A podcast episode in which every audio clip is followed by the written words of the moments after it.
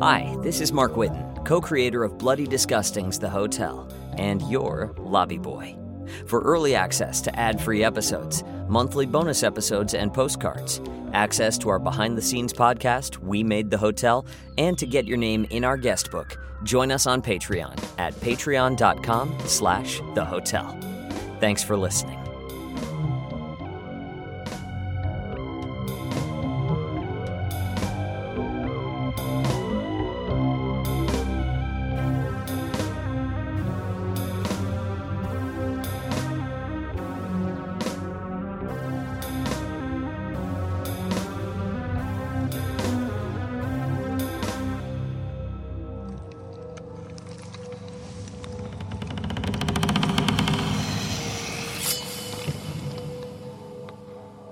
The hotel lobby is clean and cool. Every shadow pushed to faint gray by dim lamps, each surface free of dust. And there's a fresh room waiting for tonight's guest. We wait patiently for the hotel to present them to us.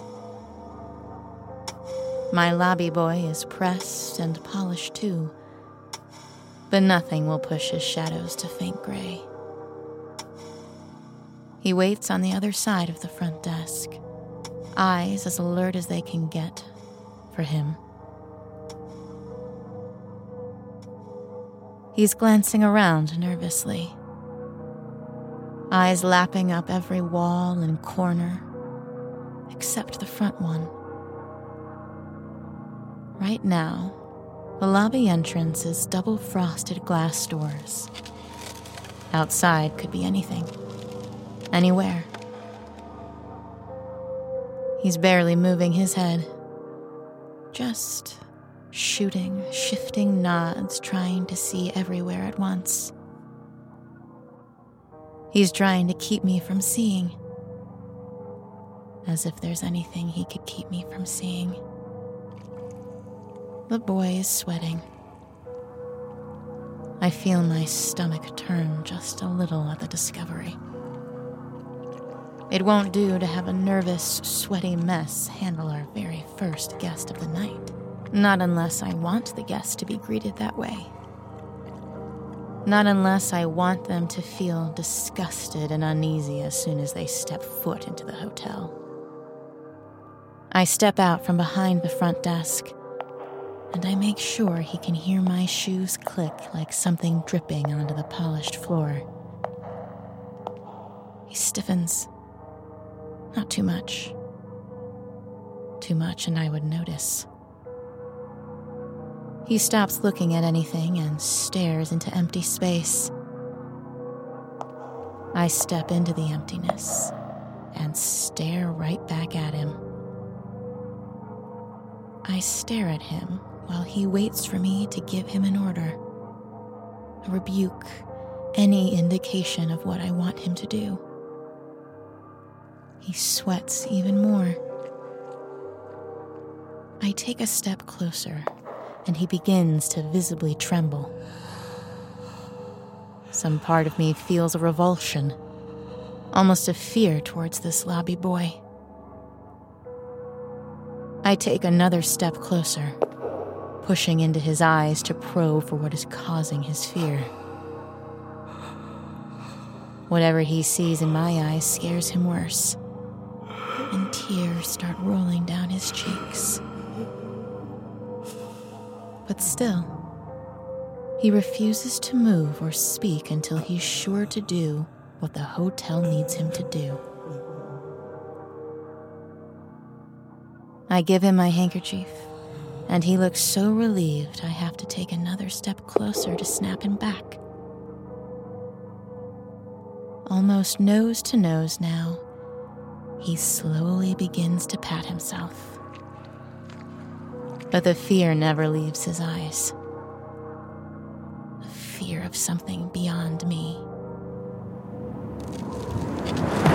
That's when the double doors blow open and the guest walks in on the wrong number of legs. I return to my place behind the front desk and welcome her in. She hobbles forward, using her long, pale limbs for awkward support. Her blank, rolling eyes fixed on nothing and everything as something red drools out of her puckering mouth. The lobby boy tries to take a step backward, so I push the check in book toward the guest with one hand and grab his arm by the other. Pulls away from me. Never, ever has my lobby boy disobeyed. It had never occurred to him. It had never occurred to either of us. We are here in service of the hotel, and nothing can change that. I quickly turn my attention to the guest, something dark flashes in a reflection in the ceiling. But before she can even open her mouth, that thing. The thing raises one of its clubbed arms and.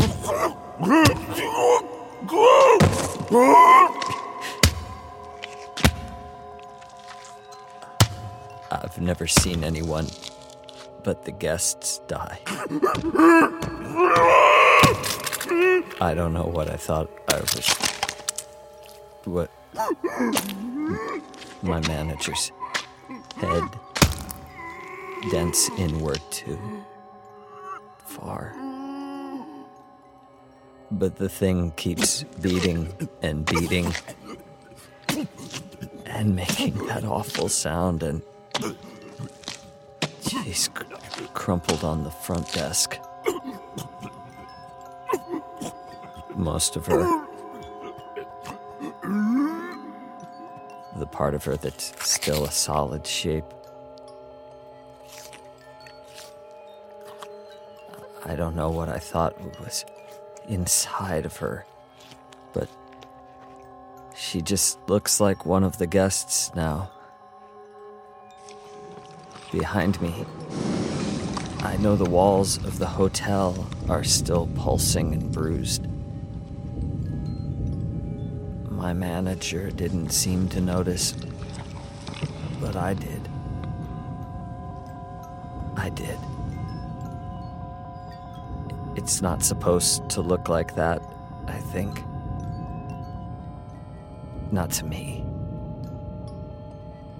Maybe to the guests, but to me, it only looks like.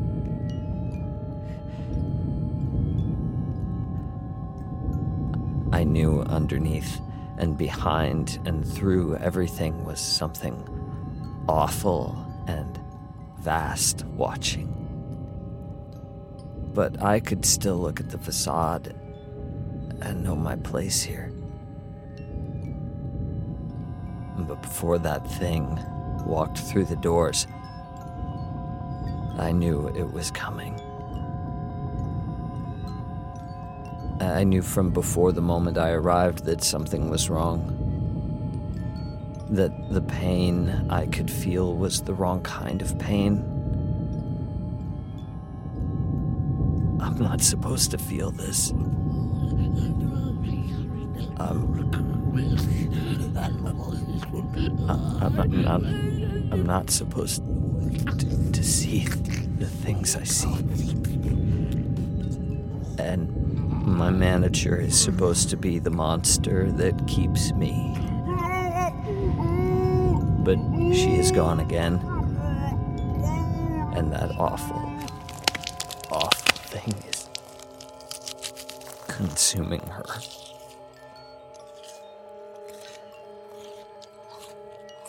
There is darkness here.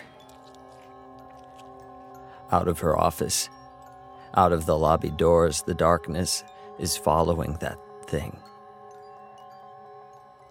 That thing she treated like a guest. I knew I could see both of them as they were, together. But now I can only hear them eating and being eaten. The darkness has taken them too. I run before either of them can come for me. I can't do anything down here but run. I take an elevator up to get away. In the hotel, there's only death. Only ever death. But still, I run to the second floor where the deaths don't matter so much. The floor with the guest rooms.